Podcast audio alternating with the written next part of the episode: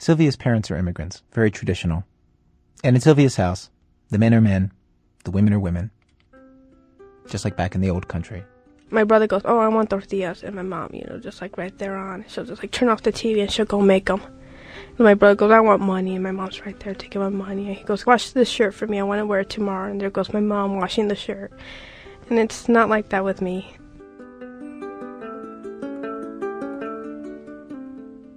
That's the way she thinks. That's the way she is. She's like, well, you know, he's a boy, and you know, like for instance, like you know, he can't cook him for himself. He's a boy. Well, he can't do this because he's a boy. It's a woman's job. And my mom always has this little saying that really annoys me. She goes, sometimes when the house is dirty, she says, "Oh, it looks like there's never been women in the house," making it sound like you know, women are supposed to clean. And I'm thinking, you know, well, dad can clean, you know. She goes, no, you know, he's supposed to be in the garage fixing the car or something. It's a typical immigrant story in this country. From the time she was little, Sylvia spoke English better than her parents. She was the one in the family who'd call the phone company or the utilities. She translated teacher conferences. If the family was going somewhere and needed directions, Sylvia was the one who'd walk up to a stranger and ask for them. And now, nearly grown up, she wants to be an American girl, in a way that her parents don't completely understand. She goes to a big integrated public school. A few years ago, she started listening to the Cranberries and Nirvana and Metallica. Not the kind of stuff her parents knew, growing up in small towns in rural Mexico. My mom wants me to be a typical Mexican girl. Like when she when I was younger, before I had my cotillion, I used to like start. I used to start like liking alternative music, and my mom and my Cotillion's like a coming out party when you turn Mhm. um, 15. 15 yeah when i used to turn 15 Right. you have a huge party they make you you know they you know you get your own beautiful dress it's long and it's big and and you know these i used to start liking alternative music around the age of 14 around the time they started making my cotillion and my, i remember my cousins used to say that oh as soon as you hit your cotillion you know you know, you're going to start liking Mexican music and we're going to start taking you out because in my family, as soon as you hit 15, you're allowed to go to Mexican dances, but usually go with your older cousins. And that's what my mom wanted me. My mom wanted me to be like, um, like my cousins. They, um, went to Mexican dances. They had Mexican boyfriends. I mean, she wanted me to, to dress like them. She didn't want me to dress kind of alternative. And now I tell my mom, she, sometimes we get into fights and I tell my mom, I'm like, I'm not like my cousins. I'm not. I'm like, my cousins are already like 19, 18, and they're already pregnant and married. I'm like, is that what you want me to do with my life?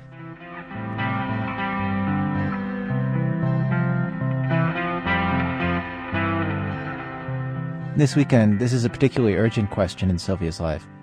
This weekend, January 31st, 1998, Sylvia turns 18. She's legally recognized as an adult, capable of deciding for herself what she'll do with her life. And she and her mom have been talking about what she's going to do. Sylvia wants to go to a four year college, wait to get married, wait to have kids. And her mom's trying to understand.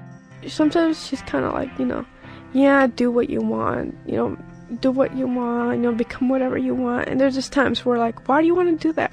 Why do you want to do that? Why do you think you're better than everybody? Why do you think you're special? I'm like, Ma, I don't think I'm special. I just want to do something with my life.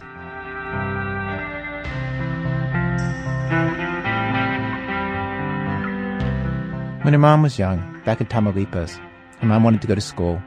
She was admitted to a good school nearby, but her grandfather told her no. He said the only reason the girls go to school is to get boyfriends. So she stopped going in sixth grade.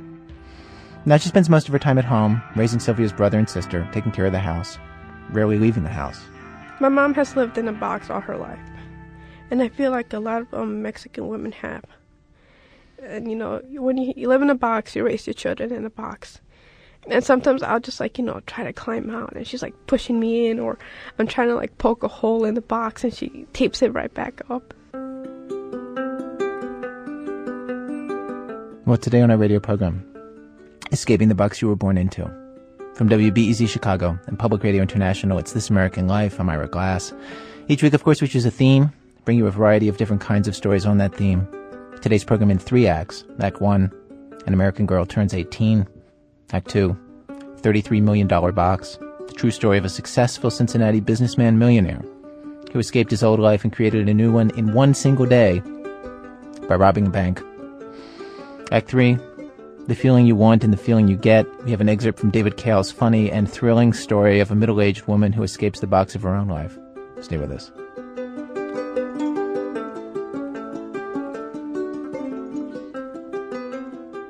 Act 1 American girl turns 18. So Sylvia's living at home, senior in high school, engaged in an ongoing discussion with her mom about what she should be after graduation in four months, and whether she'll live a life like her mom's. She's too scared to get out of the box. She is. She she even told me. She goes, she she's just too scared. I mean, if she has to go to my godmother's house, all she has to do is take one bus and you know go straight.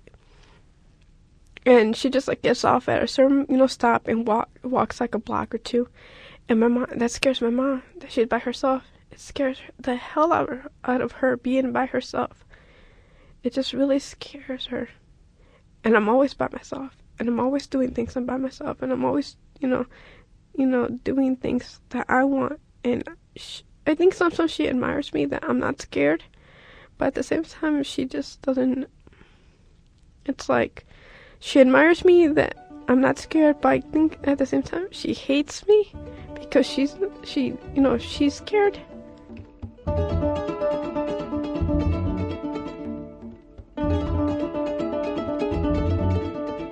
Describe the box that she's in. Um, I would guess it's just like you know the typical Mexican family where you know you're married and have children and you die you know together and you travel once in a while back to your homeland and you have usually Mexican music and laughs and laughter and drinking and partying and you know all the cousins coming together and all the aunts that's coming together. Wait, do, do you think she's unhappy? I mean, you know, that sounds like it could be actually kind of nice. yeah, it could be nice, but I mean, when you only hang around with that kind of people and that certain people, and they're you know, because my they're kind of also you know like a, um, you know, not like you know bigots or something, but they're also really, you know, kind of like the way she thinks. But everybody thinks the same way, and they everybody thinks the same yeah, way, and they're not so crazy about people who think differently. Yeah, it's kind of like I'm the the outcast of the family. I'm like the black sheep. I that's why I really never depended on my parents because I really never had them when I wanted them, and also like I never really asked for anything.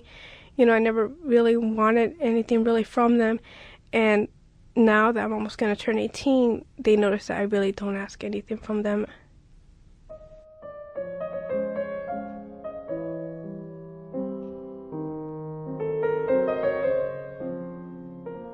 I remember one time, it's really specific. It happened um, last year, just popped into my head. I remember that my uh, my grandparents come every summer, and all the uncles and aunts come to the house because you know our grandparents are there and stuff like that. And I was um working, and when I came home, one of my aunts came, and she's kind of like really, she's like the oldest, the second oldest of the family, and I find her really bitter. You know, she's my aunt, and I love her and stuff like that, but she's really bitter. And she had told my mom that really got me mad.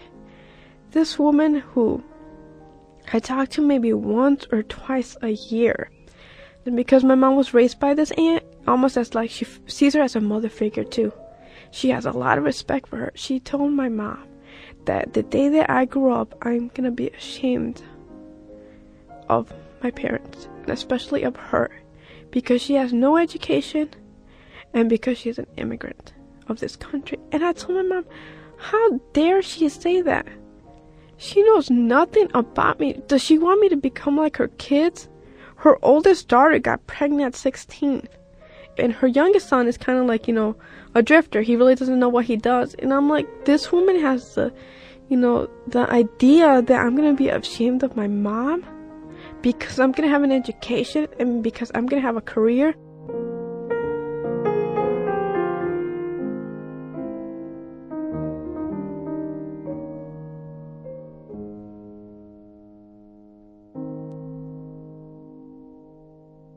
I suggest to Sylvia that her parents might understand her situation better than she acknowledges. After all, they themselves escaped the box of their own early lives, uprooted themselves from rural Mexico to inner city Chicago, to a country where they didn't even speak the language. Sylvia doesn't buy it. But as we talk, one of the most striking things is how there's still a part of her, the biggest part of her, that wants her parents to simply understand her. and how she sees her own life. She still wants to be part of the family. It's like this. Sometimes you usually see my mom, and my my mom and my brother. You know, they're talking and stuff like that, and they're goofing off. You see, um, you see my little sister and um, my. You want some water? That's okay. Usually I see my little sister and my um, my dad talking and playing off, or sometimes you see my mom and my little sister, you know, laughing and stuff like that. And I'm usually, you know, in another room doing my own thing. I'm usually, I usually never do anything with them. And do you feel like that's mostly your choice? That that's the way that you want it? Sometimes I do because a lot of the things that they want me to do, I don't want to do, and it really hurts me that, you know, that they're not really supportive. So I guess I just try to, you know, move myself away from them so they won't hurt me as much.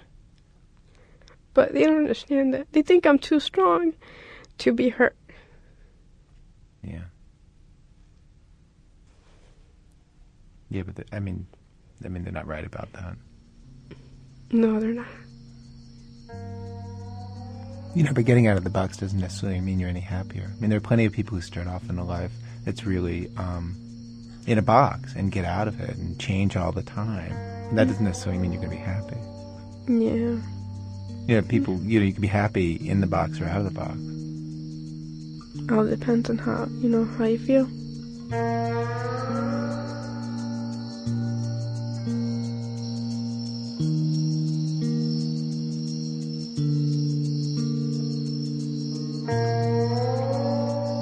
Do you have a sense of what kind of thing, what kind of job you might want to do yet? I have an idea. I want, I want like this job that you know, because I want to do um digital effects, you know, special digital effects and Like for movies and stuff. yeah, like Jurassic Park and Men in Black and stuff like that. And I think it's so cool. And I just want like one day, you know, to have like you know a job. I usually think of myself like sitting, you know, having not like an office to myself, but usually have like an open space with a lot of different equipment everywhere and having like um you know sitting in, in front of the computer and doing all these you know things on the computer and animating and getting really frustrated because it takes me like six months to do like a five second little scene and it's just like doing my own thing not have to like you know not have to get dressed up you know go casual have like an eyebrow ring or something on have my hair whatever color i want have a real cool boss but you know that's just a dream Have you seen those those specials on TV where they show like, okay, Oh, here's how they make these special effects, and you see Yeah. the people and what they look like who do all that work. Yeah, I seen um the making of uh, Jurassic Park and Titanic and um the Space Jam and and that's what I want to do. You know, just use my imagination and make this thing like blow up or something.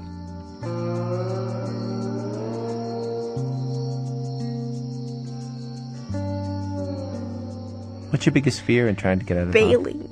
That's my biggest fear is failing. that um because I've done like so many things. I've done so many organizations. I've done so many clubs, and I did all these classes and all these you know grades, and and it's just gonna go to waste. That's my biggest fear. That's gonna go to waste. That whatever all that I did is gonna amount to nothing. And if you failed, like what would what would it be? Like what would you be? Like what would what would be my failure? what would happen to you? Yeah. I'll become, you know, like working eleven dollar hour job at, you know, like twenty five with already two kids and a husband and just doing that day by day doing the same thing over and over. And what could make you fail? I don't know. Like sometimes I feel like my ambition's gonna die out. It's like, you know, it's kind of like, you know, you rebel against everybody because you think you know what you're doing you think you want to achieve, you know, you know you want to achieve more and you want to do more. But every time you do, you take another step, it just like hits you right in the face. It's like, ha ha ha, you can't do it. Go back into your line. And it's just like, you know, after a while, you just get really tired of all, you know, of the closing of the doors and telling you no, you can't do this. And, you know, you're like, well, maybe they do are right. And I just get one day I'll just get tired and I'll just say, "You win." And do you feel like if you don't if you don't get out by the time you're you know 22 or 23 or 24, it's probably it. That's when it would all die. Like that's when your ambition would die and you'd stay. Yeah, unless I change or something, unless all of a sudden something happens and my parents are supportive, and I don't get into fights as much anymore, and I feel like I'm actually, you know, you know, wanted around the house or something, you know, and then I feel like, you know, I'm happy, like I'm actually happy to be home. Then I wouldn't mind, but I just hope that, you know, that, you know, when I actually, you know, do achieve what I want that is, I want them to know, you know, I want them to say, you know, yeah, she did it, she did it. I guess I was wrong.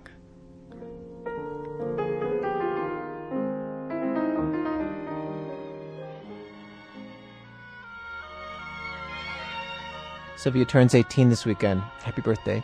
Good luck. When you walk through a storm, hold your head up high and don't be afraid of the dark.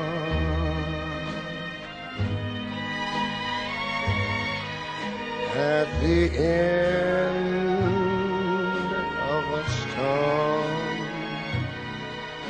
is a golden sky and the sweet silver song of a love.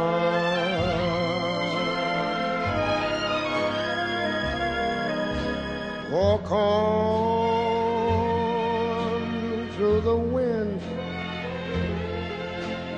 Walk on through the rain. Though your dreams be tossed and blown.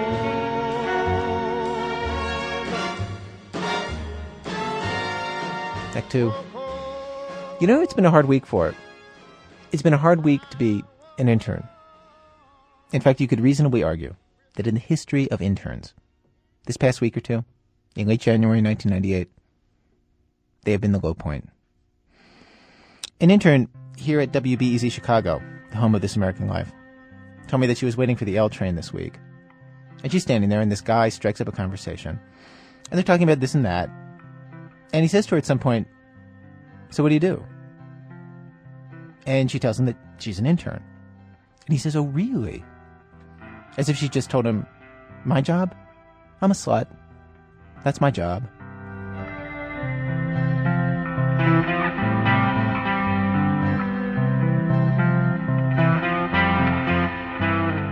Our senior editor, Paul Tough, was once an intern. I started in public radio as an intern at National Public Radio in Washington 19 years ago. In fact, I would not have escaped the box that I grew up in if not for that internship. I would not be in radio at all. We at This American Life are a staff of former interns. Producers Elise Spiegel, Nancy Updike, Julie Snyder, all former interns. And so, to strike a small blow for the dignity of interns everywhere in this dire, dire hour, our own This American Life intern, the capable and serious minded Rachel Day, will introduce our next act here on the program. Welcome to the show, Rachel. Thank you, Ira. Okay, you ready to do this? I think so. All right, here we go. Here's the keys to the radio show. Drive safe. Bring it back home in one piece. I think we're ready to go. Act two, $33 million box. Barry Miller didn't have the kind of life you'd think he'd want to escape. He owned a clothing store in Cincinnati that was worth $33 million. He could buy whatever he wanted, took $15,000 vacations with his family. But he was unhappy, and one day he permanently escaped his old life and entered his new one with one simple and unorthodox act. He robbed a bank. Alex Blumberg talked with him at the Hocking Correctional Facility in Nelsonville, Ohio. If you ask Barry Miller what was wrong with making lots of money, he'll tell you this. He used to go to Rome at least twice a year, but he never saw the Colosseum. He never went to the Vatican. If his business was over in the morning, he'd find a flight back in the afternoon. He was driven. His relationship with his family suffered. In Dallas once, I was with one, uh, my my oldest son, my middle child, and and I never spent a lot of time with him. Uh, I would try to go to his soccer games or those kinds of things, but I never really made it on time. I was like, you know, I got there at the last quarter. Um, so we were out, we were driving around, and and um, here I am with my son, and I have so very little to talk to him about, and so little that I can relate with him uh, about. We started talking about cars, and and and uh, so I thought, well, you know, he's interested in cars. Let's go buy a car. So I went to buy a car. We bought a car. Um, didn't need a car. Uh, I could afford to buy a car. We went to buy a car.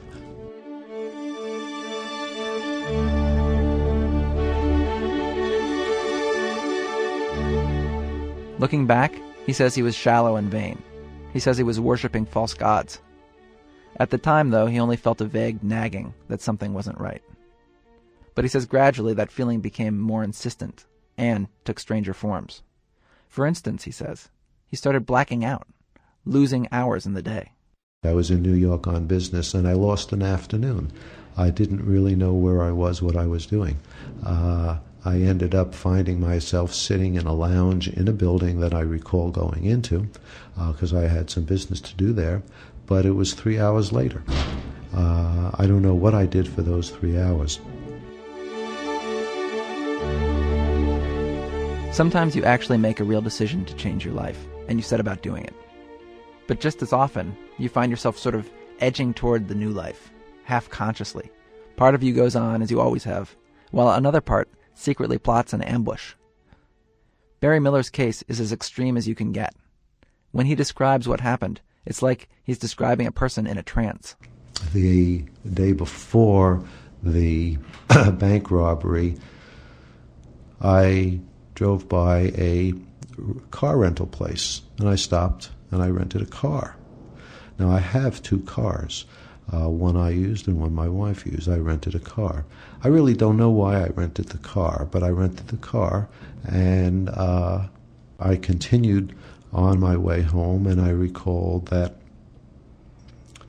uh, we were at a fax paper, and I drive by a Sam's, which is where we used to get our fax paper from. And Sam's is on the right side of the road, and on the left side of the road is a Kmart. So I'm headed towards Sam's to get the fax paper, and I turn into the Kmart lot instead of the Sam's lot. And uh, I bought a ski mask, and this is September, so they're not really out for sale. Uh, and I had ski masks at home. I bought a ski mask, and I know I bought the ski mask because at some point in time I'm I come to and I'm sitting in the car and I hear I have a package with a ski mask in it. So you don't remember buying it? I don't remember buying it, but I know I bought it.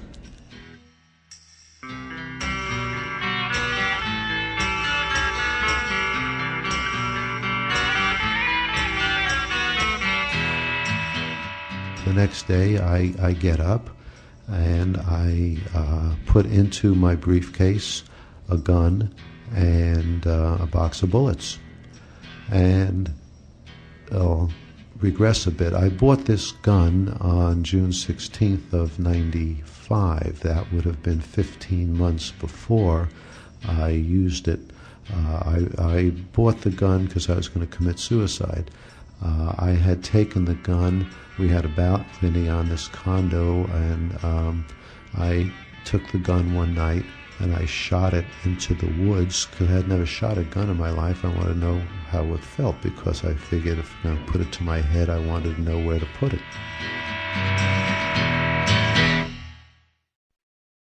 Fifteen months later, I get the gun, put it in my briefcase.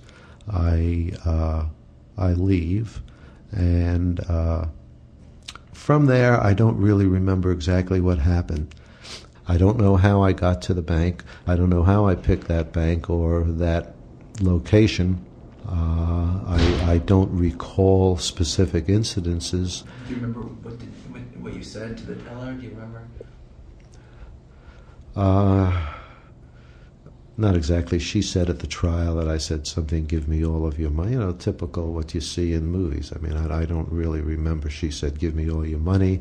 She hadn't given me all of the money, and I said all of it or something like that. I really don't remember. Uh, and what I remember is only from what she said at the trial. When he robbed the bank, he was earning well into six figures a year. His take from the robbery? $8,000.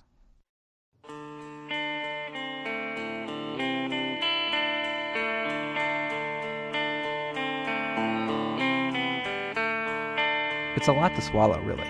Rob a bank, then claim not to remember it.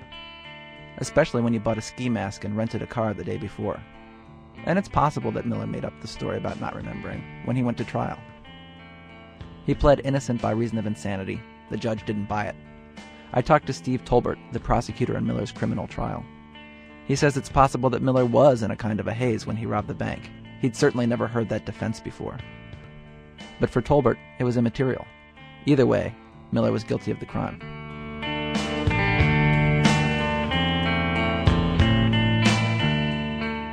But even Tolbert questions why a man who could have gotten a substantial loan from any bank in the city would actually need to hold one up for money. And more importantly, why would he have bungled the job so badly?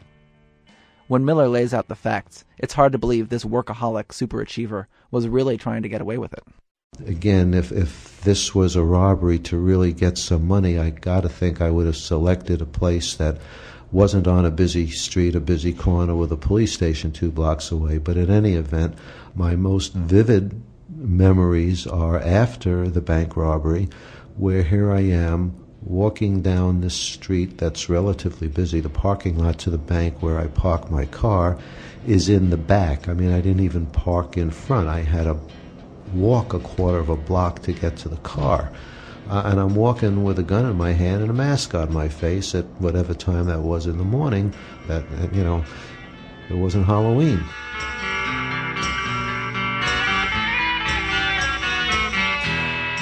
The police came relatively quickly.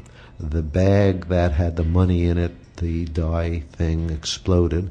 Uh, this big cop with a gun is sh- yelling at me, uh, "Get down on the ground!" To, you know, get down on the ground. And I really didn't totally comprehend all of what he was saying, but I eventually did, and and uh, I got down on the ground, and uh, he handcuffed me, put me into uh, his car, and took me away.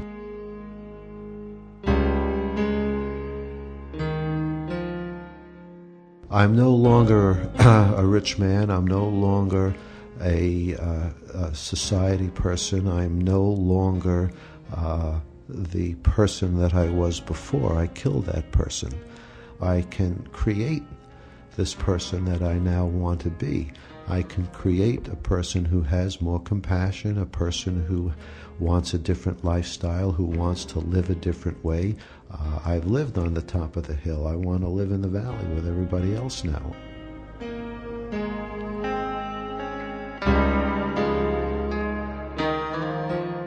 A guy in my position, coming from my socioeconomic background, does not do what I did. You don't go and rob a bank.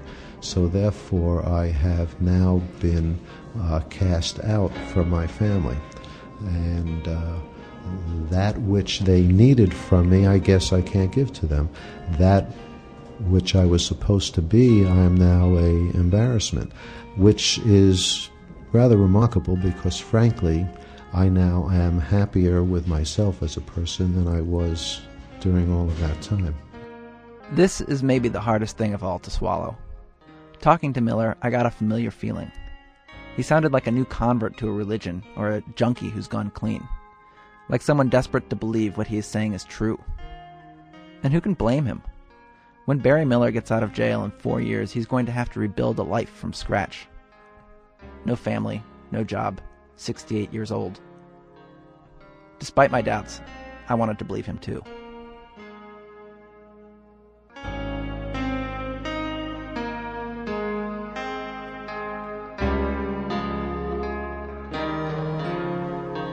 Alex Blumberg is a writer in Chicago.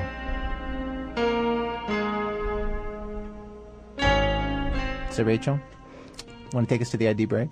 Yeah, coming up lizards, awkwardness, and falling in love from Public Radio International.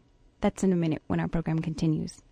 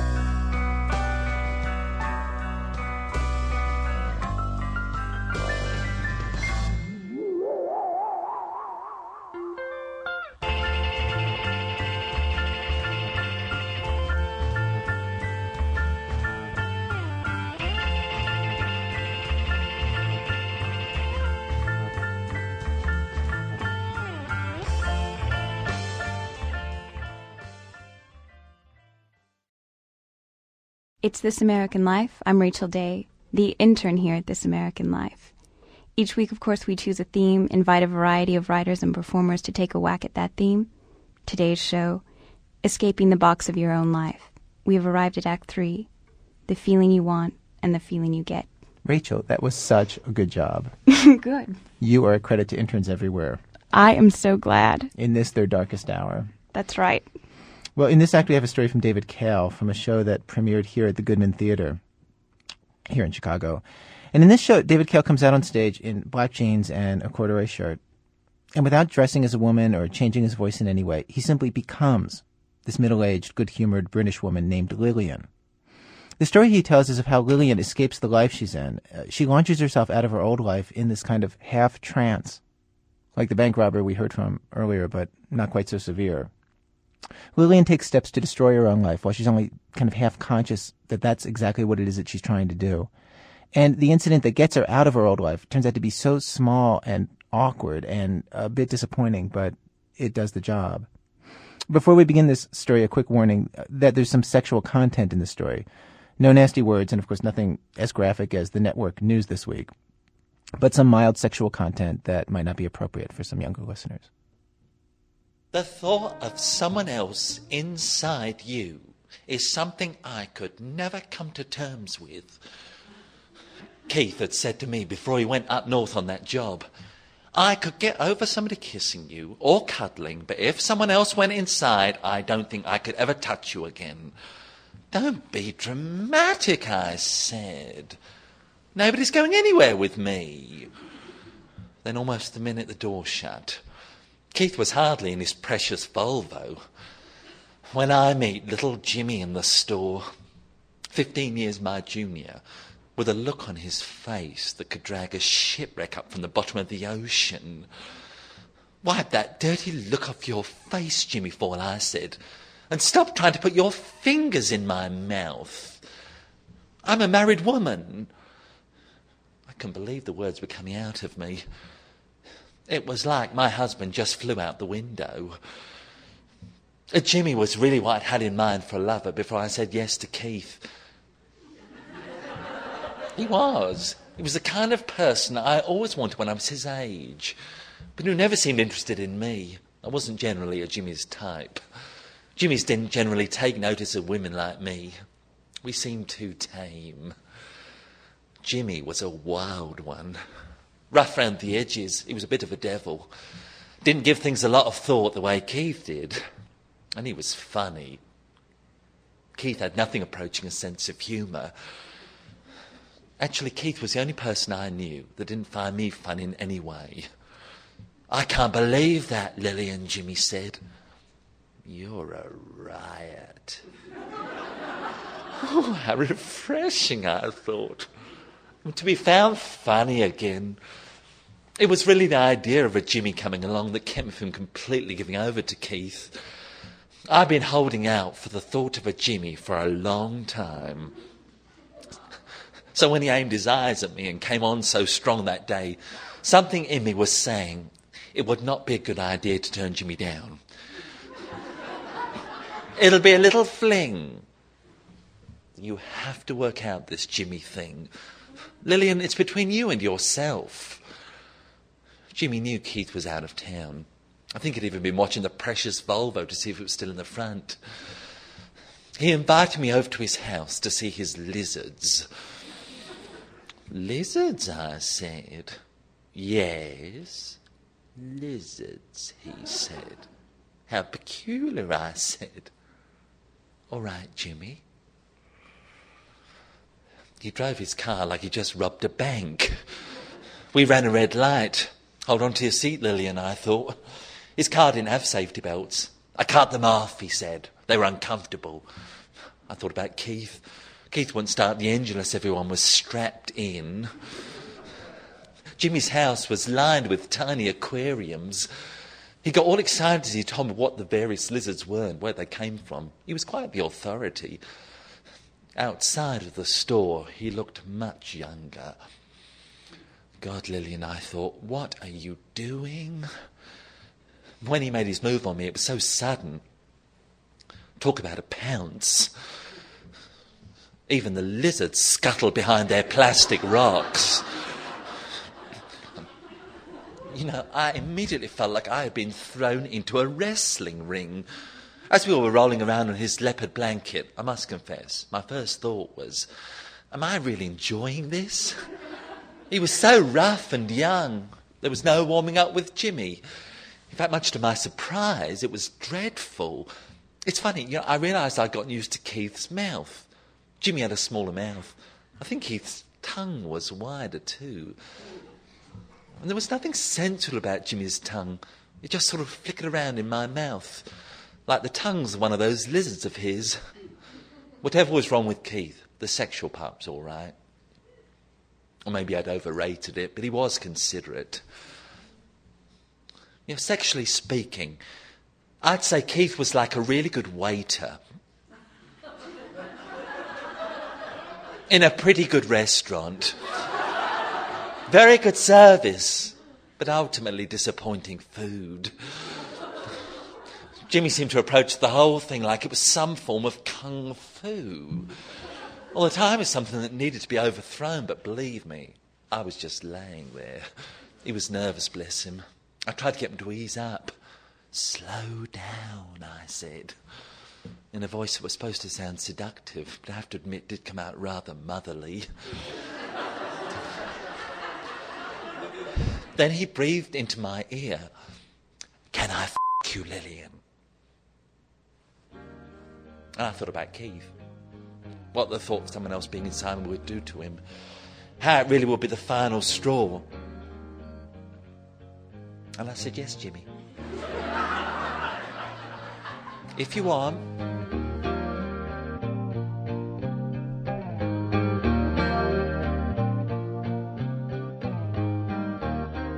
What follows is a brief scene that's too graphic to play for you on the radio. Let's just say things take a while. Jimmy keeps his eyes scrunched shut. Lillian keeps hers open.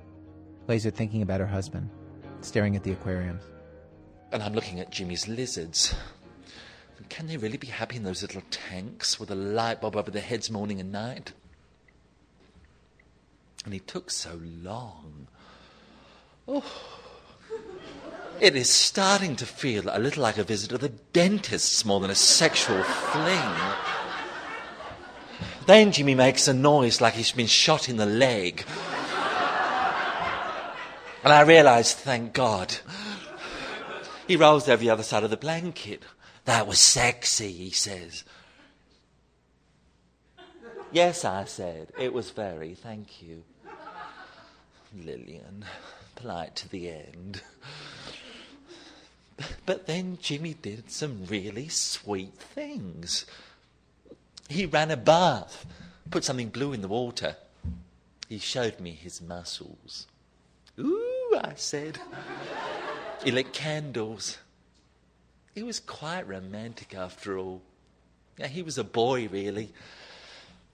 I half expected the police to come barging in and arrest me.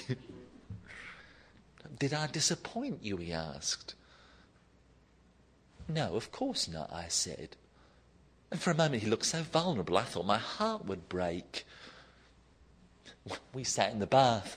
He was behind me. He did my back. Drew objects on my shoulders in soap and had me guess what they were. It's a giraffe, I said.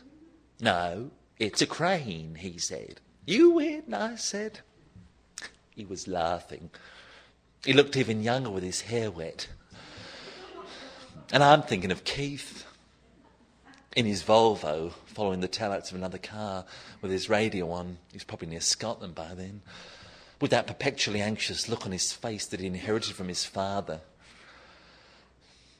And they're both nice men. I mean, sweet men, good people. And as the damn television is chattering away in the background, all I can think is, well, my dear, now what?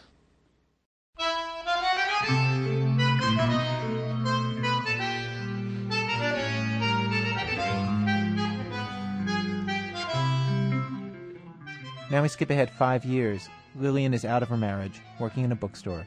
She decides to go away to Brighton for a little vacation. Well, I was walking along the front, past the chalets on the beach, when I hear somebody calling my name. I turned around and see this young man with a beard waving at me. Who on earth are you? I thought, and presumed it must be a customer from the store. It's me, said the man with the beard. It's Jimmy. Don't you remember? Jimmy, I cried, totally taken aback.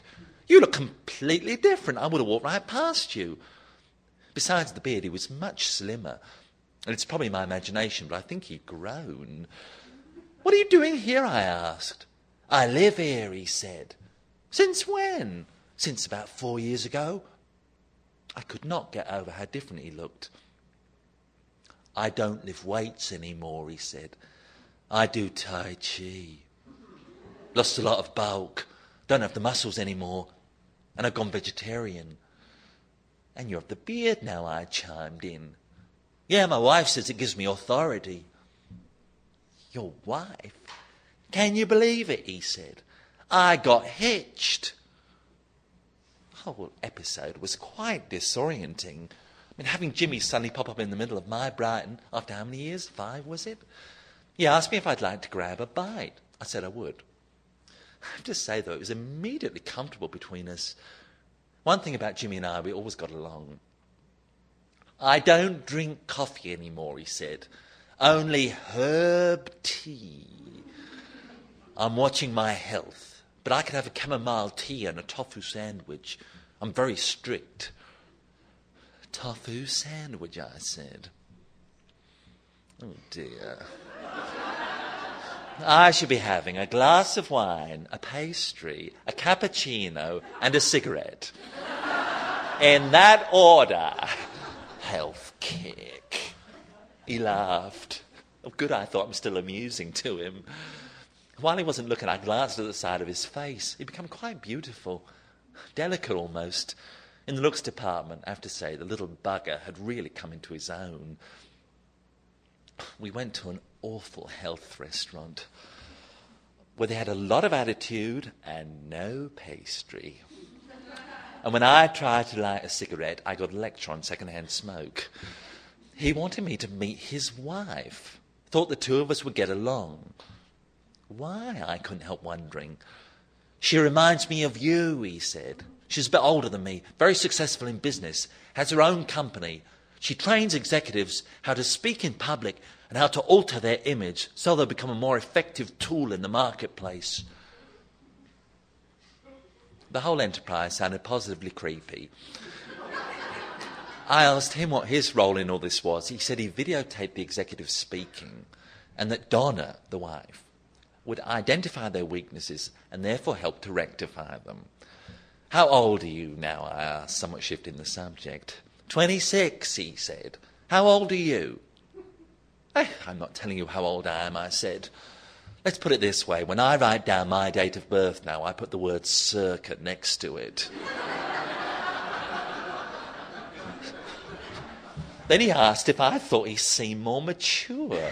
Apparently, Donna was working on having him project a more mature version of himself. Have you noticed I'm speaking slow? He asked. Donna got me to do that. She made me watch a video of myself. I had no idea I talked so quickly. I'd never noticed it. Poor Jimmy was beginning to sound a bit like someone who's had a complete nervous breakdown. and was slowly pasting themselves back together again. And I was gaining the impression he'd married Eva Braun. She's not pointing any cameras at me, I thought. Just as some horrendous looking alfalfa something or other arrived. God knows what it was, but I wasn't going to eat it. He asked me how what's his name was. If you mean Keith, I said, I have no idea. I haven't seen Keith for nearly two years. The last time I tried to talk to Keith, he said he still wasn't ready to speak to me yet. Was it because of me? he asked, with a tone of slight self satisfaction. And I have to say, it did irritate me for a moment. I mean, there was a reason Keith and I stayed together for six years. It wasn't a complete waste of time. Let's just say you didn't help. One thing about Keith, he could read me like a book. He immediately knew what had happened with Jimmy. The way you talked about him in the store, it was obvious, he'd say. It's sad, he'd go on. You're like a little girl. You'll fall for anyone who flatters you. Keith always referred to the thing with Jimmy as the episode. You haven't been the same person since the episode, was how he put it. I really do want to meet Donna. I imagined her as exuding sex appeal and confidence, and I really wasn't feeling up to comparisons. But I went along with it. For some reason, Jimmy was so eager for us to meet. He called her up, warned her we were on our way, while I excused myself for an emergency one on one between myself and my face in the bathroom mirror. I hope it's the light in here, I thought. Either that, my dear, or it is time to lay off the lattes. Donna was on a business call when we walked in, with her back to us. Well, she was nothing at all like I'd anticipated. Donna was a big girl. I mean, literally. She must have been at least six feet two. And I have to say, and this will sound awfully ungenerous on my part, and it is. but the first thing that drew my attention was her hips. She's probably given birth to something, I presumed. when she turned around, I thought, oh, I'm much better looking than you. I was sort of surprised at myself at how juvenile I was behaving. But I have to say, I did suddenly feel in the mood to be a little threatening. Finally, she gets off the phone, waltzes over, extending her hand. I'm sorry, she says. The Americans just think I've got all the time in the world. But they're where the money is, so can't be complaining too much now, can we? Then she kissed Jimmy on the mouth in front of me, which seemed a bit unnecessary, and said, Hello, James. James, I thought. James.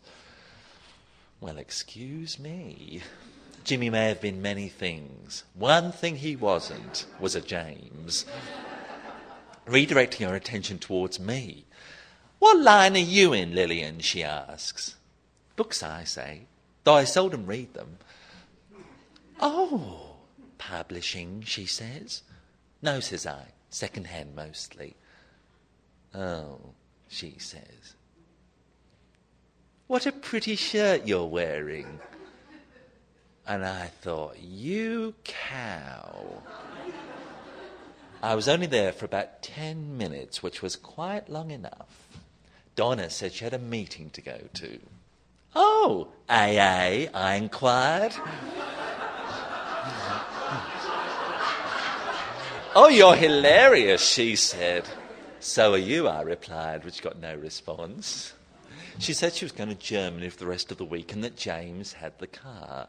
Every time she mentioned James, I had to think for a moment who she was talking about. You two can get reacquainted, she said. You don't need me around now, do you? Yeah, for a second, it felt like she was throwing him at me. Jimmy wanted to give me a tour of the south coast. So the following day, after Donna left, he picked me up at the hotel and we went driving in her BMW. What happened to your car? I asked. Donna made me get rid of it, he said.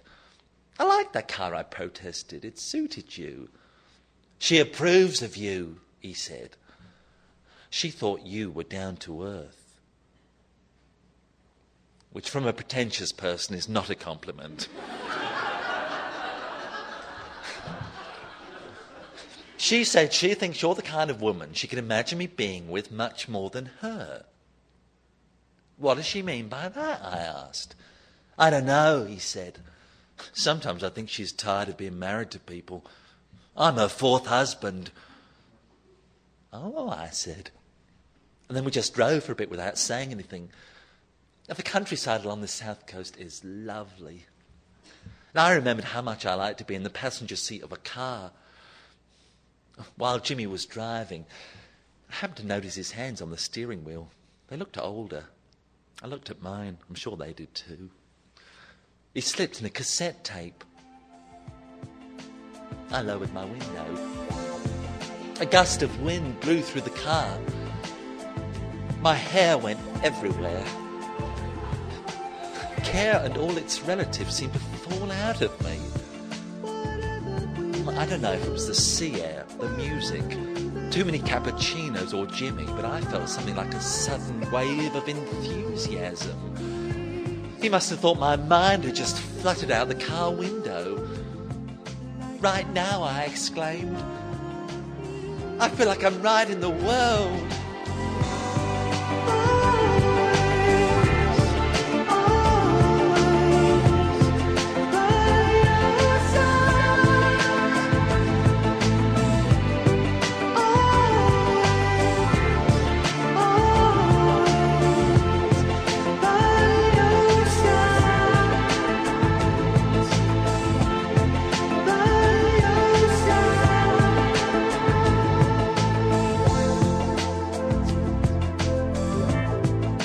Driving along the coast, we came to a huge fun fair. Jimmy wanted to get off the road and investigate. I did not take much convincing. As we were going in, he stopped in his tracks. I always get excited around you, he said. I said I feel the same way. And I realised what it was. You see, you could be romantic with Jimmy and not feel like a fool. I'd been waiting a long time to be romantic with someone. Jimmy was immediately drawn to an enormous roller coaster called the Big Plunge. The Big Plunge was a ride that would go up extremely high and then plummet. Now, I have a terrible fear of heights. There is no way you're going to get me up on that thing, I said. You go if you want to. I'll stay here and have a cigarette. Oh, Lillian, you're afraid of everything, he said. How dare you? I said. I'm not. Come on, he said. Fear at a certain point just becomes another bad habit. Which had to have been something he picked up from Donna. the only way I could go on the big plunge was by going through a complicated psychological snow job, in which I rationalized that my fear of heights actually represented my terror of life, and that going on the big plunge was extremely important for me and could lead to a personal breakthrough. Besides, if 10 year old children can brave it, so can I. I'm sure I'm the oldest person to ever take the plunge, I cried, ever the terrified wit, as the ride yanked everyone forward and the squealing began. First off, I was petrified. Then I seemed to push through the fear. I have to say, the whole thing did seem like a personal breakthrough. Donna would have been proud of me. Jimmy held my hand for the duration, which was sweet of him. I'd never been able to go on those rides before, but I ended up loving it. Went on three more times. It had become completely easy between us. And midway through the day, a strange notion crossed my mind. I can imagine myself being with you for a long time, I thought. By late afternoon, I realized I really was getting a little light-headed around Jimmy. I stood at a distance as he was buying tickets for the next ride and tried to give myself a little talking to. He's 26, he's married, he lives in Brighton, I said to myself. Lillian, stop it. Then out of the blue, on the Ferris wheel, he gives me a peck on the cheek. What are you doing? I asked, trying to not sound delighted and failing abysmally. I wanted to kiss you, he says. James, I scolded, behave. The Ferris wheel then abruptly jolted to a halt, fortunate with us on the low end. While we were waiting to move, Jimmy came out with what seemed like an out of the blue question. If somebody told you your life would end in, say, a year, do you think you'd start to really live? Or do you think you'd slip back under the covers and wait for it to be over? I think I'd get a move on, I replied. Just then the wheel began to turn. As we were passing the arcade, I noticed a photo booth. I don't have any pictures of you, I said. Come on, I need some proof that you exist. We were clowning around in front of the camera. Pictures took forever to come out. When they finally did emerge from the machine, I wasn't quite prepared for what I saw. What took me back about the photos was that we looked like two people who were completely in love with each other.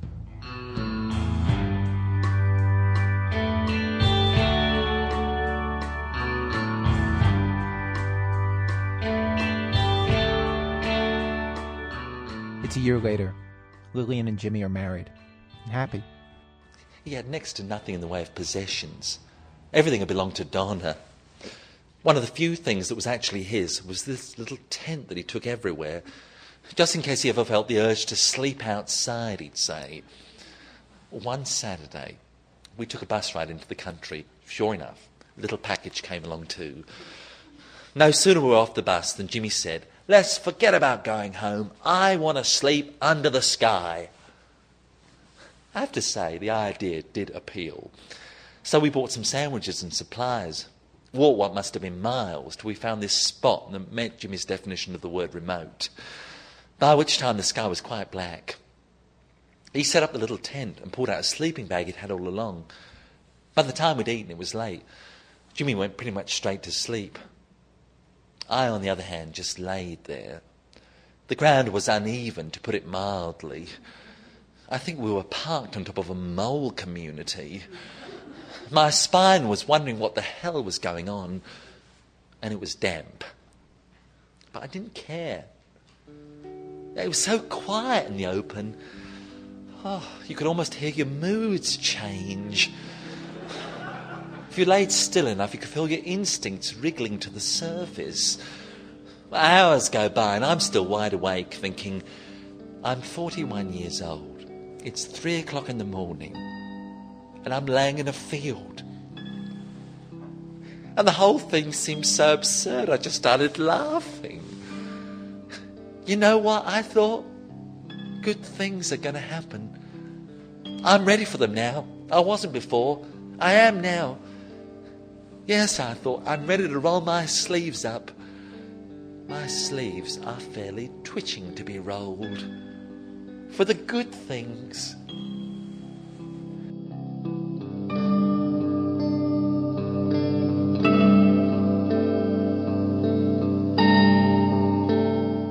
David Cale's one woman show Lillian premiered at the Goodman Studio Theater in Chicago. It was directed by Joe Mantello. They're currently in the process of putting the show up in other cities. Watch for it, it's really great. Our program was produced today by Nancy Updike and myself with Elise Spiegel and Julie Snyder, senior editor Paul Tough. To buy a cassette of this program, call us at WBEZ here in Chicago. Our phone number 312-832-3380. Our email address radio at well.com. This American Life is distributed by Public Radio International. Funding for our show has been provided by the Corporation for Public Broadcasting, the John D. and Catherine T. MacArthur Foundation, and the listeners of WBEZ Chicago. WBEZ management oversight by Torey Malatia, who's not trying to escape any boxes. I just have to, to try to put this in a little box like I have every other thing that has been uh, said and done and go on and do my job. That's what I'm going to work at. I'm Ira Glass. Back next week with more stories of This American Life.